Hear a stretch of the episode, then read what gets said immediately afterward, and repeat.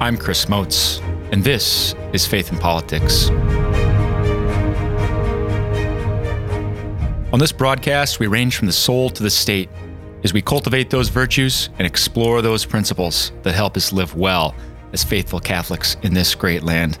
Well, welcome back for another episode, folks. We are well into the month of November. Thanks for uh, giving us a little time to take off last week for our radio listeners. You caught episode one. We went way back into the archives for uh, for a rerun on the on the radio last week. radio listeners got to listen to Jennifer Lahl. Jennifer is the the president and director of the Center for Bioethics and Culture. She was our very very first guest on Faith and Politics. We had her on to talk about surrogacy, specifically commercial surrogacy. Jennifer's helped. Uh, a number of women across the country and across the, the world, including a woman in, in South Dakota who was uh, a commercial surrogate on a number of occasions and then just came to realize how badly she was being used and was kind of up a creek, as they say, with nowhere to turn. And Jennifer jumped in and helped her out. So, for our podcast listeners, if you didn't catch that on the radio last week, you can go back to episode one and catch that rerun. An amazing, amazing story. I think it's uh, it was important. I thought to to kind of put that story back out there again. You know, two years or so after we first ran it, because we're coming up on the legislative session here this January.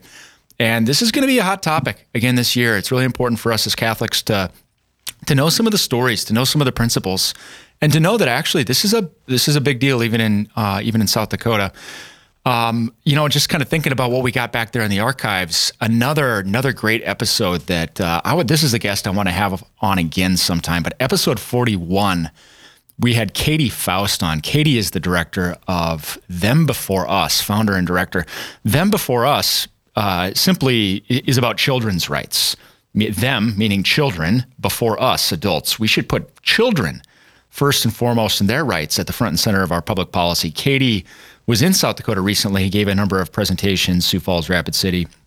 Does a really, really phenomenal job. She talks about surrogacy, but a number of other topics too. Children having a right to a mother and a father, for example. But episode 41 uh, to dip back into the archives if if any of you got a little windshield uh, time across South Dakota in the in the weeks ahead. Okay, we're going to do something today that we have not. I don't think we've done it on this program before. We're going to dive into South Dakota history a little bit, specifically Catholic South Dakota history. You know, it's it's for for us to understand who we are as a people. It's really important to understand where we came from too. So, really delighted to have on the show with us this week Father John Paul Trask. Father Trask is a priest of the Diocese of Rapid City. And we're going to talk about Father uh, Pierre Jean de Smet, a missionary priest to South Dakota. Father Trask, welcome to the show. Well, thank you, Chris. Good to be here. I'm so glad that you're here. But before we get started, Father, do you mind maybe just sharing a little bit about yourself, who you are with listeners? Sure. Uh, I'm a native of South Dakota, born and raised in western South Dakota near Wall and Wall Drug, if you're familiar with that. And uh, I uh, come from a big Catholic family, and I uh, grew up in just kind of a rural background. Went to high school in Wall, grade school in a small school. Then I went. Uh, then I took a year off, kind of discern my vocation to the priesthood, and then I entered uh, the seminary and became a priest in 2015. I've been a priest for six years now and I'm serving currently in Eagle Butte, South Dakota, on the Cheyenne River Sioux Reservation. Well, that's, that's beautiful. Thank you for just your yes to the Lord and your joyful priesthood. I know it's really a witness to me and, and no doubt to, to all whom you, you touch. Um, Thank you. And uh, so, okay, this is a faith and politics show, and I know your brother is not a politician, but he is a lawyer. How the, it, do I recall he's your twin brother? We're talking about Joe. Uh, no, just a younger brother. Younger brother, not a twin. Okay. Gotcha. Yeah. So, and he he married so, somewhat into. I guess everybody in South Dakota is kind of related to a politician, but uh, your your brother married the daughter of a former South Dakota legislator from uh, the Flandreau area. Yeah. Um. Anyhow, it's always fun running into him and Pierre. I don't know. He kind of barnstorms in and out, and uh, he's fun to bump into. So, okay. So to the to the matter at hand, we're going to talk today about Father Pierre Jean de Smet, and I caught a talk that you gave at uh, for the parishes in Pierre a couple years ago, and I was just like blown away by this guy, by Father de Smet. You know, and everybody will recognize the name de Smet because we've got this this little town on the prairie um, mm-hmm. that is. I don't know what is it about an hour and a half from Sioux Falls, 45 minutes west, and another 45 north. Kind of kind of out there in the in the eastern prairie, uh, DeSmet, South Dakota, made famous by Laura Ingalls Wilder. I love taking my family there in the summer out to the homestead. But um, you gave this this talk about about him, and I want to kind of talk a little bit about his life today. But uh, can you maybe, and I don't know if you shared this when you gave the talk, but what what first attracted you to him, or what drew you to learn about his life? Do you remember um, how you first encountered him, or or what stuck out to you that, that, that made you want to learn more? Um, you know, I can't remember any uh, exact instant where I first learned of him, but I, I, you know, working on a reservation was my first assignment. Uh, here in Eagle Butte, I was here my first year of priesthood. Then I got transferred to Spearfish for three years, and now I'm back here. But so that first year, I just read a lot. I'm sure it was that year when I first encountered him and learn about him. And it's amazing I hadn't heard about him before that, actually, because um, he he's just such a mountain mountaineer. Really, he I mean, almost literally, he actually was a pioneer in many ways and I can say more about that later. But I guess my main reason for why he just so attracts me and um, is such an, an admirable person to me is because of his ministry to the Native Americans mm. and his pioneering ministry. Yeah, and I want to talk about both those things, but you know, maybe like a lot of the pioneers, the mountain men, if you will, that, that sort of came west, they came from back east, right? So it's mm, and yeah. and and he came from even further east. He was born in born in Europe. Do you want to Give us just kind of the sketch of, I don't know, his early life.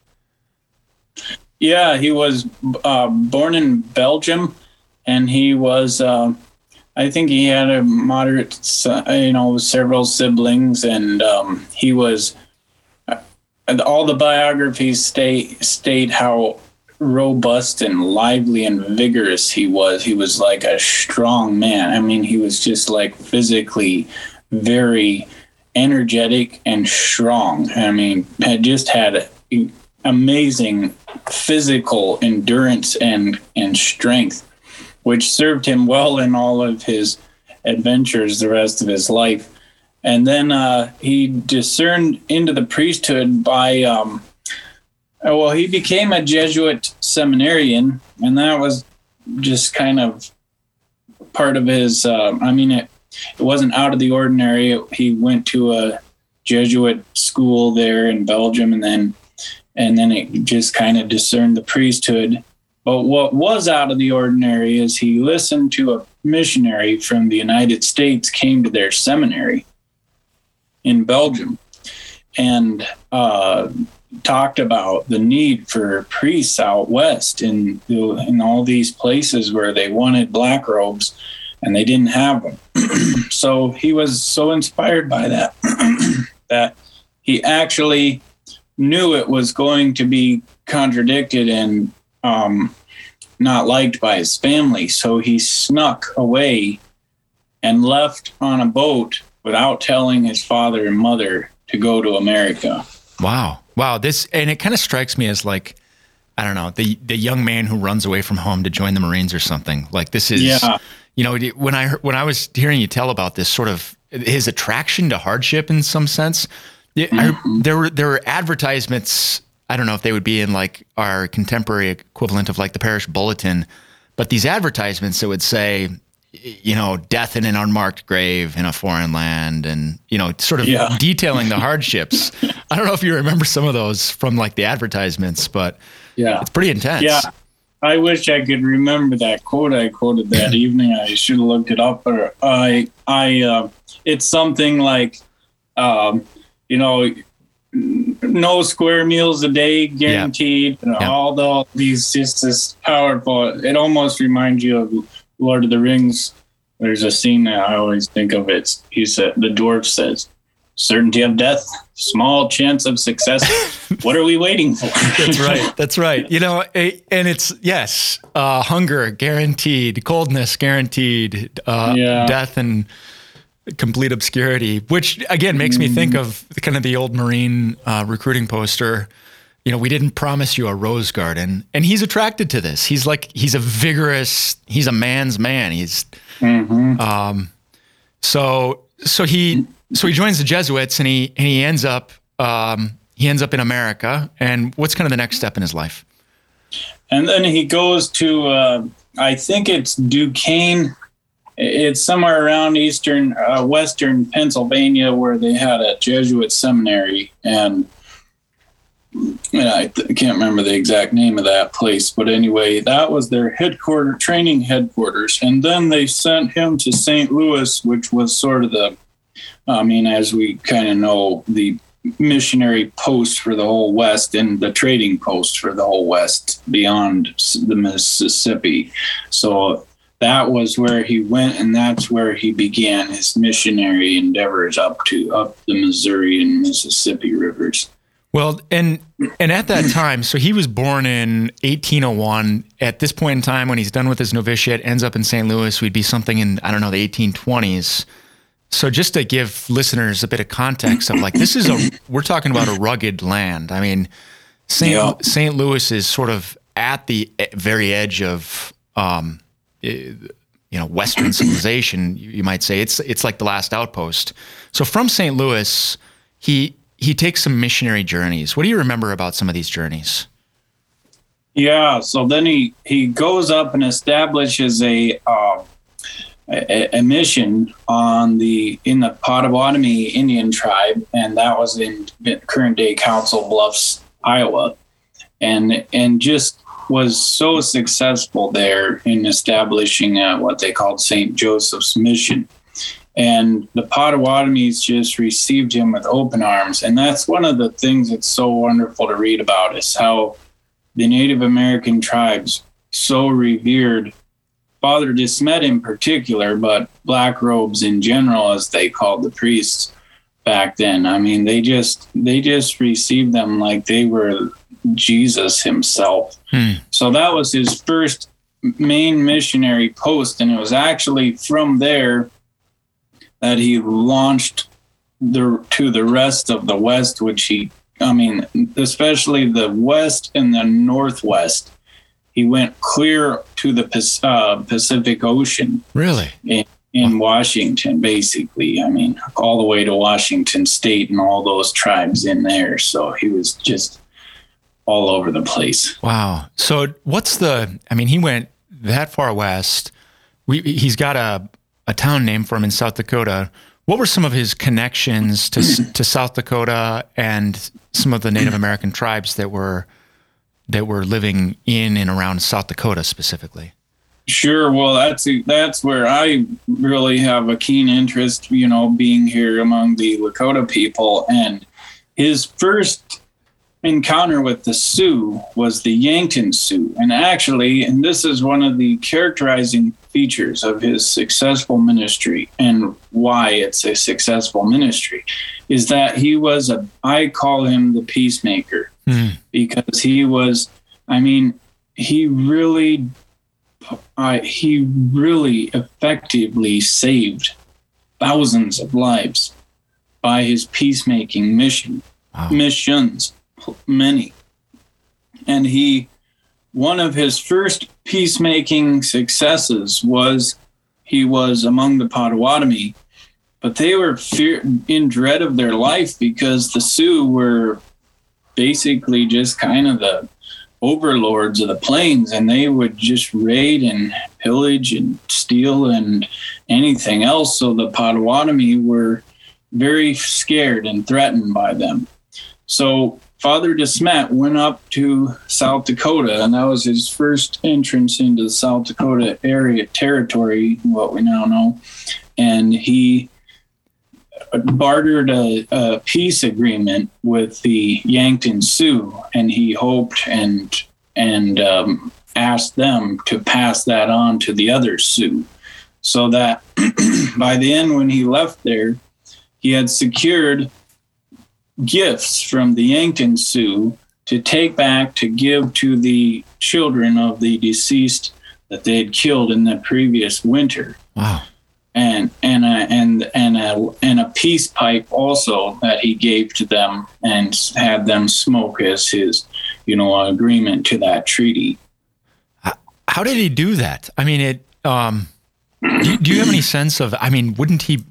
I'm just struck that he wasn't himself frightened for his life or just to have the confidence to, to sort of go out as an ambassador, a, a diplomat, if you will. Yeah. Do, do you have any sense of, um, and maybe his biographers don't know, but any sense of how he went about this or how he was able to develop such a rapport that that his own life wasn't, you know, at stake or well, his his life he he did throw his life on the line many times, and he didn't know how his mission was going to be received. But he, oftentimes, though, his reputation had preceded him because they knew about him, mm. and that just turned out to be such a lifesaver for him in many instances. Actually, is because they'd realized who he was and ah. that they'd heard about him. Gotcha. And so the Yankton Sioux had actually heard about him, and they uh, he sent you know I don't know they must have had scouts and people going back and forth all the time because he sent messages ahead. Yep. Messages ahead that uh, you know told them he was coming, and then they received him with a big banquet and uh, celebration, and they were happy to see him. Wow, what a fascinating! I mean, it's it's just a fascinating. Sorry, go ahead. I, I would also add, I, I was going to add, is that he was just a bold man. And I'd hmm. say that's nothing but the grace of the Holy Spirit and the gift of fortitude. I mean, that guy had no fear. And actually, that's one of the things the Native Americans of all tribes immediately recognized and so admired in him is because he would just he was just in God's hands and he knew it and he didn't care Wow. And they said, and one of the chiefs, I can't remember if the Blackfeet or something, uh, uh, he's in this dangerous territory later in his life. And one of the chiefs, it's a funny story. He actually came in. It was the Blackfeet. Yeah, it was the Blackfeet because they had gotten caught in Blackfeet territory. And the Blackfeet were considered like, you know, just don't go there. Don't mess with them don't let them see you because you'll probably get killed. And they got caught in Blackfoot territory. This Blackfoot tribe took him in and celebrated him on a buffalo robe. They carried him into their camp on a buffalo robe, which was a common way of them showing honor to a person. But they showed it to him. Then they feasted him all evening and told him stories all evening and regaled him with dances and enactments of their endeavors. And then this, and then they set him up. The chief set him up in his own tent, uh, like conjoining his tent in another tent, and um, and then he comes in at night with a knife, and he and he comes into his tent in the middle of the night, and he takes um, uh, Father Desmet by the collar, and he holds the knife up to his face, and and he said, Black Robe, are you scared? and he said, No, I'm not scared. and and uh, I can't I know I can't remember the exact dialogue, but basically the after that encounter, that chief had just couldn't quit admiring. He was just he like he passed every test and that was the last one and he was his friend the rest of his life and because he said, "I've never seen anyone as brave as you are." Wow, wow, that's a that's a that's a fascinating story, um, and I kind of get goosebumps listening to it too, just thinking of the his confidence in his confidence in the Lord and his hope in salvation, and um, yeah. yeah. as you put it, the fortitude too, is it really is a gift of the Holy Spirit. And I don't know if I'm getting getting ahead of uh, ourselves in the story here, but I I think I remember too that he was known as a friend of Sitting Bull, who's of course a a very famous uh, Native American chief. Do I remember this this uh, moniker right? Does this ring a bell? Friend uh, is Sitting Bull. Um, he he was that okay. So that's another probably his most successful peacemaking mission was when he went and he actually the government, the federal government, this is in a later time in the 18, when he went into the Yankton Sioux uh, to make peace with the Potawatomis and them, that was in 1839, I think.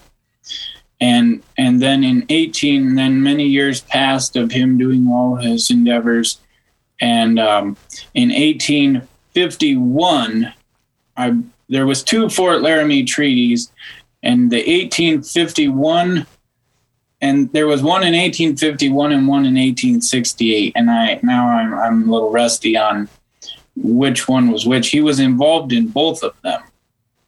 The government asked him because the conflict with the Sioux people had become so contentious that there was just there was just no way out of all full scale war and basically it would have resulted in more extermination of the Sioux people because they were kind of on their last you know holdout positions and and it would of course resulted in many casualties to the Americans. But I mean, ultimately, the Americans were just kind of had this superpower strength to you know, just slaughter them, and so they um, asked Father de Smet if he'd go to try to negotiate a peace agreement and to talk to bring them to the table to talk. Father de Smet and they wanted him to be an emissary of the United States government. Father de Smet said, No, I can't be an emissary of the United States government because he had seen the government, you know, say one thing, do another. He'd seen conflicting, corrupt in, individuals in the government positions. He knew that, you know, the government would say one thing and then another guy from the government would say another. And then there was disagreements, then legislation would change. And then who knows what else? Traders would just start doing conniving things. So he said, No, my reputation cannot be chained to the governments. So he carried a flag with a banner and go went to the Sioux. This is another one of his bold moves. He actually didn't know if he was going to be killed. And he went to the host, the most hostile Sioux Indian territory you can imagine. I mean, they were bristling with hostility toward white men. And in fact, Sitting Bull himself told Father de Smet after they received him, or let me back up a little bit. He went with a flag on horseback, and the flag was a Catholic flag, not any one nation's flag. And it had a picture of Jesus and Mary, um, a picture of Jesus on one side, of Mary on the other. So he uh, went to them and they received him, and he was very grateful for that because uh, the alternative would have not been good. And uh, Sitting Bull himself said to Father de Smet, "You're the only white man that would that we will allow to leave our camp alive." And and it, I mean that's the way it was. He was the only guy and Father de Smet himself, if it would have been another priest, he may not, it may have been just another, you know, scout. But Father de Smet had that big of a reputation with Sitting Bull and with all these other great chiefs of the time that they wanted him at the table. And he actually brought them to the table through his influence. And then the treaty is a whole other story of how that played out. But anyway. Well, Father, we've got about four minutes left, and I want to spend a little oh. time just kind of processing this in, in terms of what is what is Father. I know I know you have a, a love for Father de Smet. You've you know spent a lot of time reading about him. You know the stories. You're you're ministering among the same native nations that he ministered among. So what is what does he mean for you? What is the you know how is he sort of what how is he sort of bound up in your own ministry or, or what do you take away from his life? Well, uh, thank you. And maybe one of the things is is his dedication to the Native American people and their ultimate welfare. I mean, mm-hmm. um, that's a wrong, bad term to use. Their their spiritual well-being. Yes. And he he was so concerned about them. And one other thing I'll say, he was just so disin- disinterested in it for his own sake. He had no selfish motives at all in his life story. I mean, he really should be canonized a saint. He's mm-hmm. also just very clever person. I mean, he was extremely clever, and his letters are so fun to read. And he and he, this is an example of his disinterestedness. He had was always in need of money, always fundraising. He went four different times back to Europe to fundraise, Now, all the way. That's a long ways back in the day when you're traveling by foot and boat and horseback and ships, and he went back there and fundraised. Well, he knew there was gold in plentiful abundance. He had seen streams because he was, like I said, a pioneer. And he was a, also like a herbalist and a map maker. I mean, the guy was just gifted every way. He had seen him with his own eyes, gold, in just lying in stream beds, in nuggets, his silver deposits, copper. He knew it was all there. He like he was he knew the land and he knew geology. He even discovered dinosaur bones in the Badlands. And the guy was just all around a well educated man. But he didn't take one nugget of gold because he did not want, and he kept it a secret for his whole life, that he didn't want the white people to know there was gold uh-huh. because he knew they'd just overrun the Indian territory. And he uh-huh. wanted to preserve the Indians and try to establish missions before the traders came in there and the gold rushers mm. and kind of started corrupting it. So that's an example. I'm sorry, I kind of went long. No, that's okay. Um, you know, you mentioned his letters. Is there any particular book that you might suggest to people as a starting point if they wanted to read a little bit more about Father De Smet for themselves? Yeah, Black Robe by John Upton Terrell. That's a wonderful book. Black Robe by John Upton Terrell. Terrell. Terrell. Yep. Very good. Yeah. And and kind of one last point that you mentioned is he should be canonized. You I mean, in what you've learned through your study, you see a holy life. So maybe there's something there for us Catholics in South Dakota. We can just ask for his intercession, and um, just uh, as our you know our nation's we've got our own difficulties, and maybe he can be an intercessor for us uh, in our country and in mm-hmm. the state of mm-hmm. South Dakota.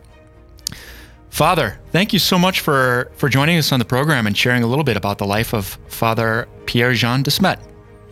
Amen. Thank you for having me. It's fun to share it. Thank you. Well, a great, great story from Catholic South Dakota history. Next time our listeners drive through that burgeoning metropolis of De Smet, you'll have to think back to Father Pierre Jean. I know my family will as we, we visit the homestead up there every summer. Listeners, don't hesitate to reach out. We love to hear feedback. You can go to sdcatholicconference.org, click contact us, drop us a line. Until next time, live well.